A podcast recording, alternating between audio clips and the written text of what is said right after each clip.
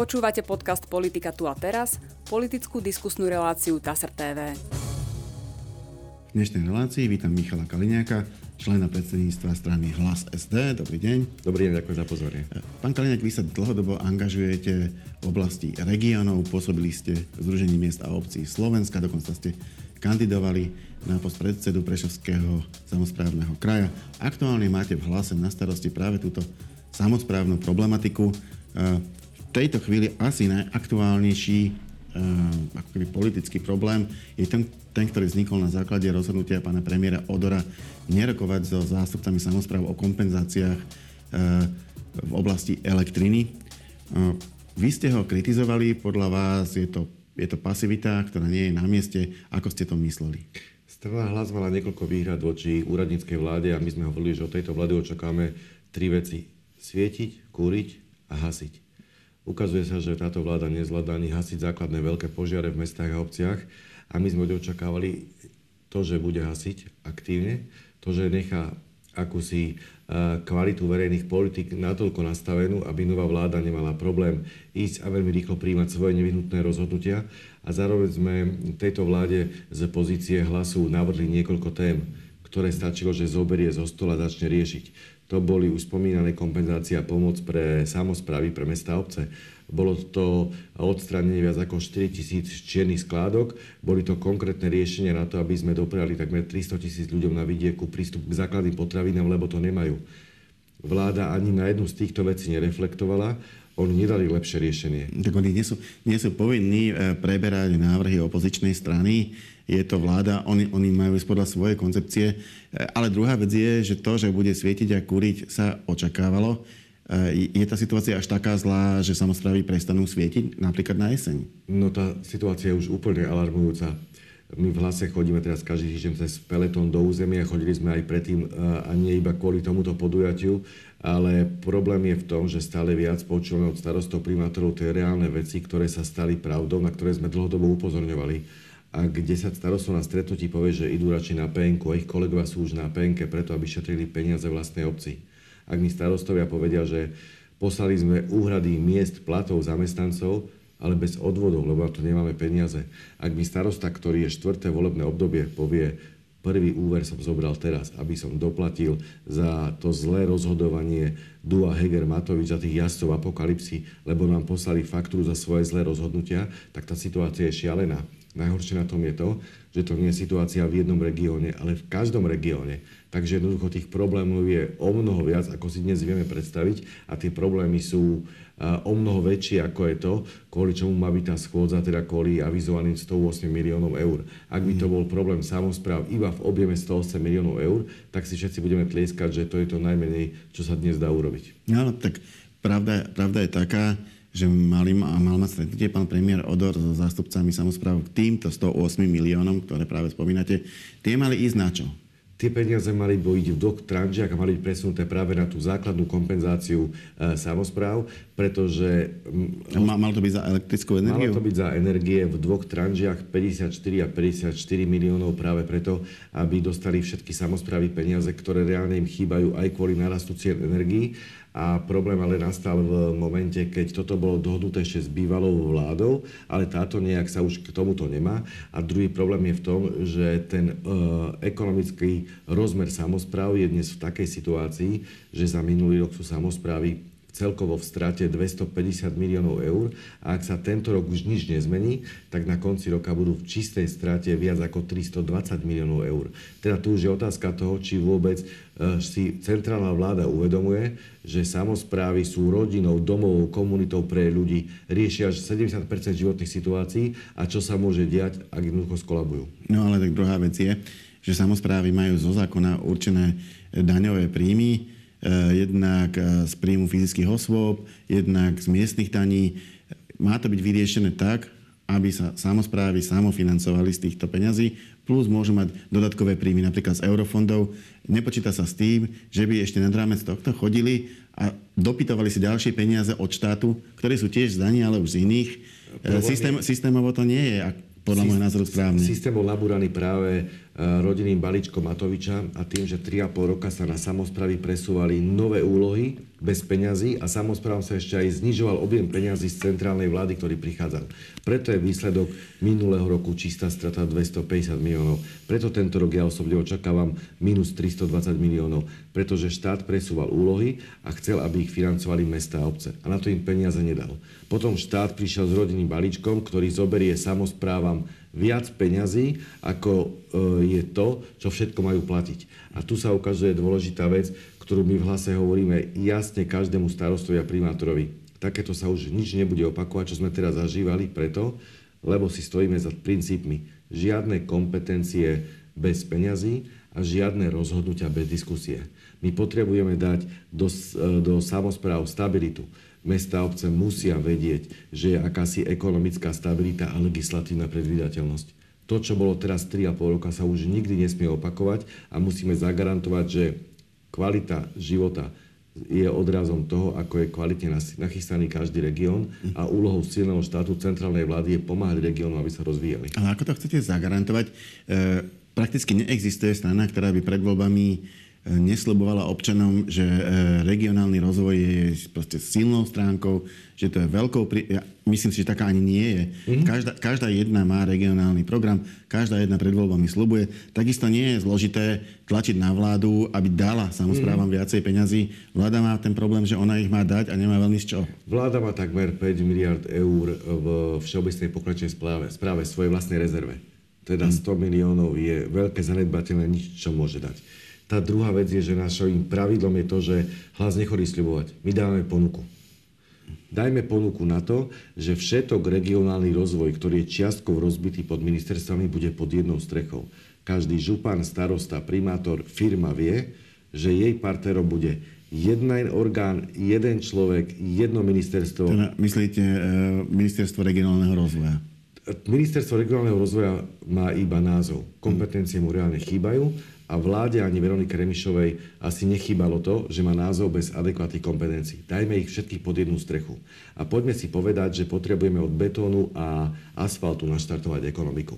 Vytvorme podmienky na to, aby regióny boli investičná príležitosť. Sme nachystaní ísť do územia a ročne preinvestovať 1 miliardu eur v regiónoch.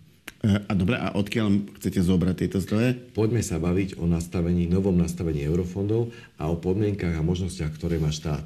Petr, Petr Pellegrini ako premiér zaviedol Národný plán budovania verejných vodovodov kanalizácií. Od roku 2020 do roku 2027 malo byť na vody, vodovody a kanalizácie preinvestovaných 1,6 miliardy eur z eurofondov. Minister Budaj nepredložil slavku a celej vláde to bolo ukradnuté. Poďme sa preto baviť o tom, ako tieto peniaze preinvestujeme. Ak dokážeme ročne dať do územia preinvestovať 1 miliardu eur, štát získa na daní z pridanej hodnoty 200 miliónov a zároveň to, že toto budú robiť ten betón, asfalt, budú robiť zamestnanci, Slováci v slovenských firmách, to zvýši daňové Dobre, príjmy ale, samozpráv. Ale, ale tie, tie eurofondy samozrejme treba vyčerpať. Vždycky je to jednoduchšie ako keby vytvoriť plán, čo by sa dalo robiť s eurofondami, preto je našo, než, než na, reálne projekty. Preto a, teraz, a teraz majú aj samozprávy veľký problém tieto projekty realizovať. Veď, zoberte si, že za ten čas, kým ten projekt vám schvália, eh, tak vám tak stúpnú ceny toho betónu, ktorý spomínate, že sa vám ten projekt v podstate nedá realizovať. Ste zaviazaní ešte aj k nejakému spolufinancovaniu, máte proste na krku veľký problém, eh, ktorý a musíte riešiť. ako tomu problému predchádzať ideme s národným plánom budovania verejných, podpory verejných investícií. Poďme s mapou verejných investícií. Každá dedina, každé mesto bude na jednom webe. A z, toho, z tej web stránky je jasné, že národná autorita na vás nezabúda. V tejto obci potrebujeme dokončiť vodovod, v tomto meste kanalizáciu. Tu potrebujeme nastaviť eurofondovú výzvu na to, aby potraviny boli súčasťou života v komunite. Toto je športové zariadenie z roku 1978 a potrebuje novú technológiu. Takto zoradíme všetky samozprávy a starosta, primátor, poslanci, ľudia vedia, že skôr či neskôr aj na našu investíciu prídu peniaze.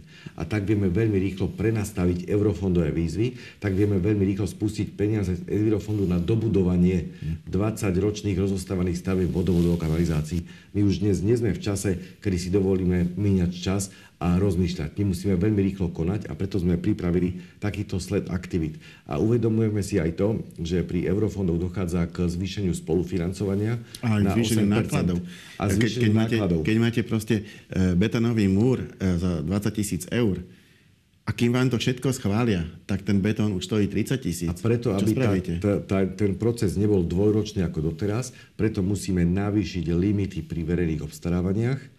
Minimálne tak, ako to v krajinách susedných vrátane Rakúska. To znamená, že nejdeme e, solo jazdou, ale sa priblížime susedom. Mm. Urobme to bežné u nás, čo je bežný štandard u nich. A zároveň skráťme lehoty na verejné obstarávania. Papierová vojna zabije našu ekonomickú situáciu, v ktorej sme čo najmenej papierov a čo najviac investícií. Toto bude alfa omega toho budúceho úspechu. To je, to je konkrétny sumár krokov na to, aby regionálny rozvoj mal skutočný obsah. Poďme ale naspäť uh, späť tým 108 miliónom. Uh, je to niečo, čo samozprávy nevytrhne z celého toho problému, ale aspoň budú mať za čo svietiť, ak tie peniaze získajú. Ale pán premiér sa rozhodol, že sa s nimi v tom termíne, ktorý bol udaný, nestretne. Reakcia bola taká, že sa strany dohodli na mimoriadnej schôdzi, ktorú aj Smer promptne podal. E, prečítam zo správy TASR. Mimoriadná schôdza Národnej rady ku kompenzáciám pre mesta a obce a vyššie územné celky sa uskutoční v piatok 21. júla o 9. hodine. TASR o tom informovali z kancelárie NRSR. Schôdzu inicioval Smer SD s nezávislými poslancami. Jediným bodom programu, ktorý by poslanci v rámci nadchádzajúcej schôdze mali prerokovať, bude návrh skupiny 30 poslancov na prijatie uznesenia Národnej rady o kompenzačných opatreniach súvisiacich s rastom cien energií, pripomenuli z parlamentu. Schôdza sa bude výnimočne konať v priestoroch zimnej jazdiarne Bratislavského hradu, uvádza TASR. E, je tento termín podľa vás optimálny, lebo e, zvolalo sa to naozaj, že rýchlo, čo má výhodu v tom, že tá schôdza E, zasiahne priamo do riešenia tej situácie. Ona je teraz akási patová, zrušilo sa stretnutie, takže nevie sa, čo bude ďalej. Schôdza to môže ako keby nakopnúť.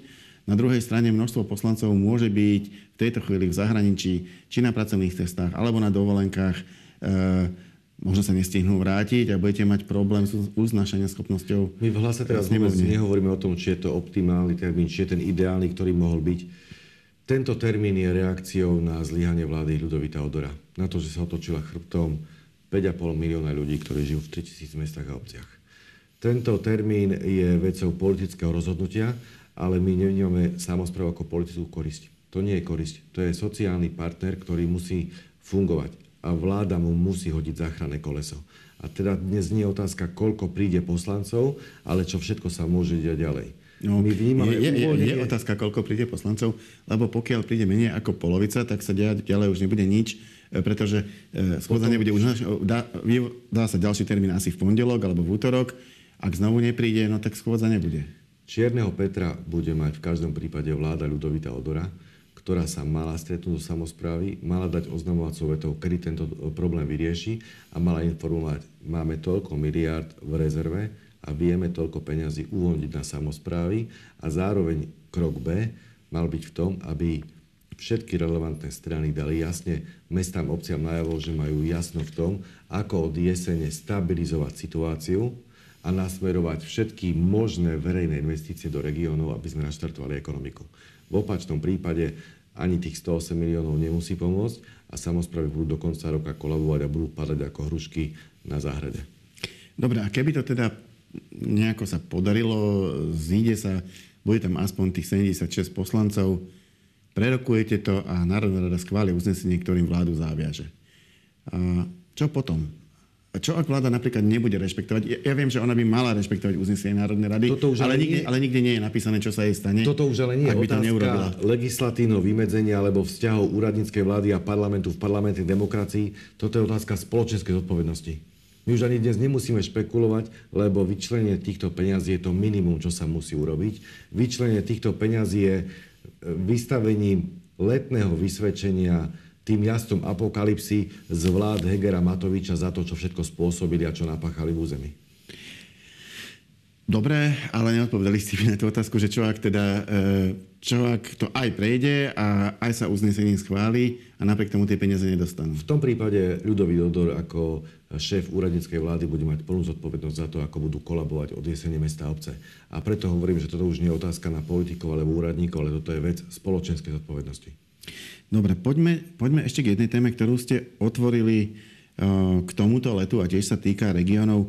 E, kritizovali ste vládu za príliš pomalé pozemkové úpravy. E, neviem, či si to vie každý predstaviť, že čo to je, ale veľmi veľa ľudí má tú skúsenosť, že majú niekde 2 m štvorcové, niekde inde 3 m štvorcové pozemku, ktorý nejakým spôsobom podedili. Nedá sa to veľmi v praxi využívať, ale je potrebné za to platiť dane a proste viesť, viesť vlastne k tomu všetky tieto papiere. E, preto sa vytvoril už dávnejšie veľký projekt pozemkových úprav aj vrátane scelovania pozemkov.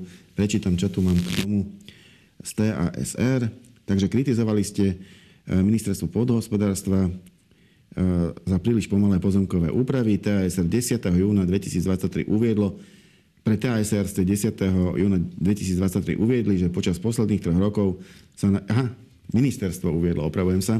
Takže oni tvrdia, že vynaložili 18,3 milióna eur v priebehu troch rokov na tieto úpravy a vláda podľa agrorezortu schválila 240 katastrálnych území, ktoré boli vybraté v roku 2021 a 2020. Citát. V roku 2023 bolo podpísaných 27 zmluv o dielo na dodanie projektov pozemkových úprav. V súčasnosti pripravujeme verejné obstarávanie na dodanie 93 projektov. Momentálne beží 177 rozpracovaných projektov pozemkových úprav. E, toľko informovalo ministerstvo, prečo je to málo. V ľudskej reči to v praxi znamená to, že tak ako vláda Petra Pellegrino zaviedla Národný plán budovania vodovodov kanalizácií, vyčlenila to peniaze, ale Budajov rezort neurobil nič, to je presne to isté. Pelegriniho vláda vyčlenila peniaze na 18,3 milióna na pozemkové úpravy. To sú ešte peniaze od vlády Petra Pelegriniho. Aha. A teraz si zoberieme tú druhú vec. Toto bolo rozhodnutie v roku 2019. Teraz máme júl 2023 a oni až, ešte ani len neskončili procesy verejných obstarávaní. My si musíme uvedomiť, že bez pozemkov nebude rozvoj, bez pozemkov nebudú eurofondy. Za mnohé obce a, a mesta môžem uviezť jeden jediný príklad. Obec Horná Maríková. 40% plochy má takto paralizovanej. Oni nemôžu ísť do bezpečných ciest alebo chodníkov, nemôžu ísť do zateplovania školy alebo výstavy sociálneho zriadenia práve preto, lebo pozemky, pod, uh, ktoré potrebujú, sú nevysporiadané a práve preto my potrebujeme veľmi rýchlo naštartovať. My práve preto hovoríme, že vrátime sa k tomu, čo sme nastartovali v roku 2019 pod vládou Petra Pellegriniho. Veľmi rýchle pozemkové úpravy a súbežne urobíme ešte jednu dôležitú vec všetky pozemky v intraviláne, v mestách a obciach, v spf v Slovenskom pozemkovom fonde, obratom hneď preklopme mesta a obcia, aby mali pozemky, aby mohli na tých pozemkoch budovať, uchádzať sa o eurofondy a urobme tretiu vec. Ak je kdekoľvek v území verejná zbierka alebo developer, ktorý je schopný zaplatiť pozemkové úpravy, nech to urobí a nech mu dá súhlasné stanovisko okresný úrad obratom. My sme mali príklad obce Trnkov, 10 km od Prešova. 3,5 roka čakajú na to, kým úradnička na okresnom úrade, mimochodom manželka pána Fecka, pozemkára, im blokuje pozemkové úpravy, na ktoré sa poskladali dedinčania. Lebo vedeli, že ak bude mať obec vysporiadané pozemky, tak budú mať bezpečné chodníky a cesty. To je to absurdné. Preto tá séria ďalších krokov, aby sme mohli aj v budúcom roku sa nachystať na to preinvestovanie 1 miliardy eur v regiónoch. Poďme teda o tých konkrétnych e, problémov v regiónoch a k nejakej vašej všeobecnej koncepcii. E, zatiaľ sme sa bavili o nejakých dvoch, to znamená, sú problémy e, s kompenzáciou cien energií, troch problémy s čerpaním eurofondov, problémy s pozemkovými úpravami. Takto sú postavené aj vaše všeobecné priority predvolebného programu? Tých priorit je pomerne veľa, ale vychádzame z toho, že samozprávam iba také rozhodnutia príjmeme, ktoré budú predchádzať spoločnej diskusii. Samozprávy musia mať garanciu ekonomickej stability a legislatívnej predvídateľnosti. Pre mesta obce vieme zagarantovať to, že všetok regionálny rozvoj čiastkov rozbitý pod ministerstva dáme pod jednu jedinú strechu.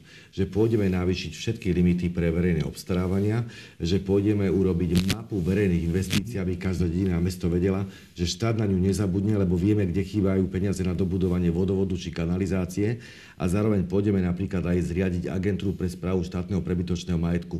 Nech na jednom webe sú všetky prázdne štátne budovy a nech si ju dedina či mesto zoberie, lebo li najlepšie vedia, či v tej prázdnej budove môžu mať nájomné byty, zradenia sociálnych služieb, alebo stredoškolský internát, alebo čokoľvek iné. To znamená, že tá koncept pomerne veľkých riešení a ich súčasťou je aj agenda, ktorú sme nazvali živý vidiek.